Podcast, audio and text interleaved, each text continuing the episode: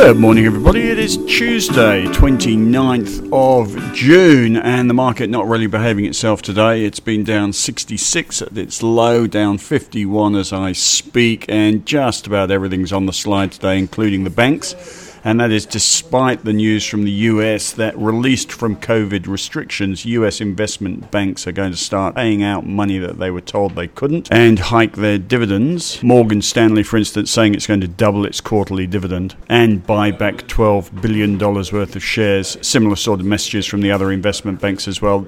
Investment banks are different from high street banks. We have high street banks, and there's a bit of research out this morning from Morningstar. Morningstar research tends to be a bit bland, I have to say, but one of their analysts says today that they are the big four Australian banks are expected to return around 34 billion of excess capital to shareholders in the coming three years. I'm not sure that's really going to get anyone too excited and certainly hasn't done anything for the share price today. Share prices today, most of the banks are down half a percent to 1% this morning. Other little clips of news include a bit of a profits warning from Kathmandu thanks to COVID. Their shares are down 4.4%. Collins Foods, that's Kentucky Fried Chicken to you and me, down 3.6% today on results. Cathie Wood's ARK Investments filing for a Bitcoin ETF. Facebook joins the Trillion Dollar Club. And Medibank up 0.2% today after saying they're going to return around $105 million in COVID 19 permanent net claim savings to customers through premium relief. All of the REITs have gone ex dividend today. We've got confession season starting next month. That's where companies coming up to the results in August come to the market and tell us that their results are going to be better or worse than expected. We have US jobs numbers on Friday, Philip Lowe giving a speech tomorrow, EU inflation numbers on Thursday, which is a more a risk than a likely to be positive number, and we've got trade numbers on Thursday. Thursday. Just whilst we're on the market stuff, I saw a comment from Josh Frydenberg on the TV last night. He was saying a consequence of COVID is that COVID COVID is going to last a lot longer. Was the message from the government, which we're hearing from every department at the moment. But the idea that we are going to see long-term COVID impacts on the economy suggests, or Josh Frydenberg's message was that debt is going to be higher because of it, but also, and this is the interesting one, immigration is going to be lower, so population growth is going to be lower, and you wonder what the long term implications of that are, and you imagine that it's not going to be terribly positive for the economy if the or the housing market or travel, the airline industry, all sorts of implications. Right, moving on. Strategy summary doesn't change today. Market's having a slow few days, but nothing worrying. Have a look at the chart in the strategy piece. The uptrend is still intact, although we seem to be just drifting away. Wall Street was down 151, but the Nasdaq outperformed or performed. So growth continues to be the theme rather than value, or technology rather than traditional, might be the other way to say it. And that probably comes comes down to reduced inflation fears and reduced interest rate fears. And certainly, if Josh Frydenberg's right, the Australian economy is going to go nowhere without immigration, in which case we might be sitting on low interest rates for years yet. It's the end of the financial year. We may get a bit of window dressing shenanigans, prices being touched up and down over the next couple of days, which usually reverses as soon as it happens. If you have any tax loss selling to do, by the way, you need to do it today or tomorrow. All pretty quiet. So, strategy unchanged, still fully invested and relaxed about the trend. Right,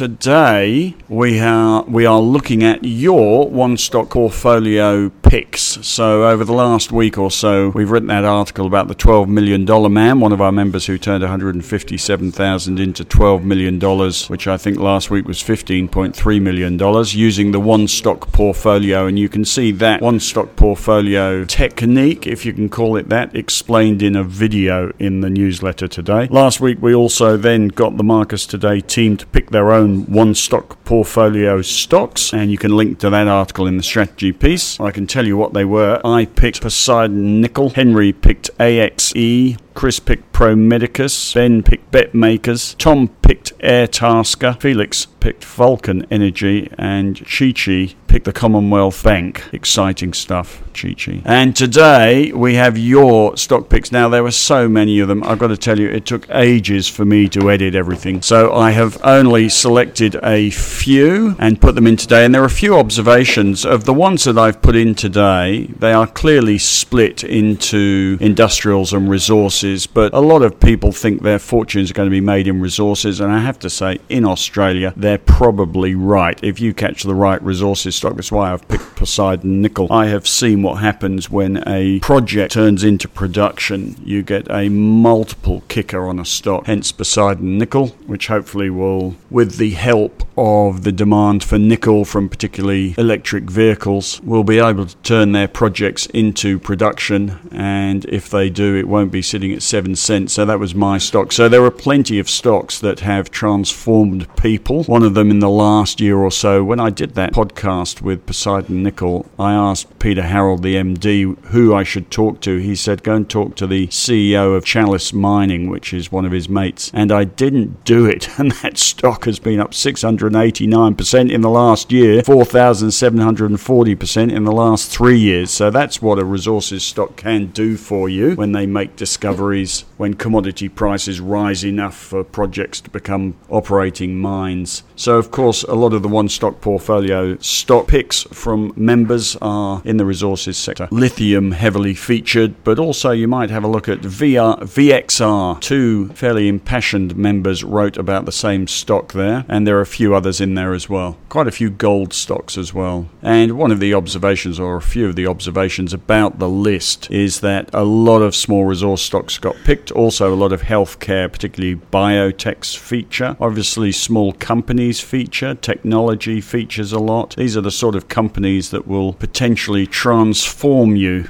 but I also noticed that in a rather lazy way, a lot of the stocks that got mentioned are stocks that have gone up a lot already, and also stocks that Marcus today has written about. So, for instance, a few people picking BetMakers, nothing wrong with that. But the idea of the one stock portfolio is you pick a stock for a 10 year theme rather than a hot to trot today stock. But there you go. Anyway, have a look at the list. In there is one of our members who's already done the one stock portfolio thing with PolyNovo Novo PNV, and he has got a 1,300% return at the moment, and I'm sure he has been transformed by that. So enjoy that list. If you want to send me your one stock portfolio picks, please do. Marcus at marcustoday.com.au. Although, as I say, I have a huge backlog now which I may not get to. And that's about that. Market's still down 50 as I leave you. Dow futures down 46, not helping much. You have a fabulous day, and I'll speak to you tomorrow.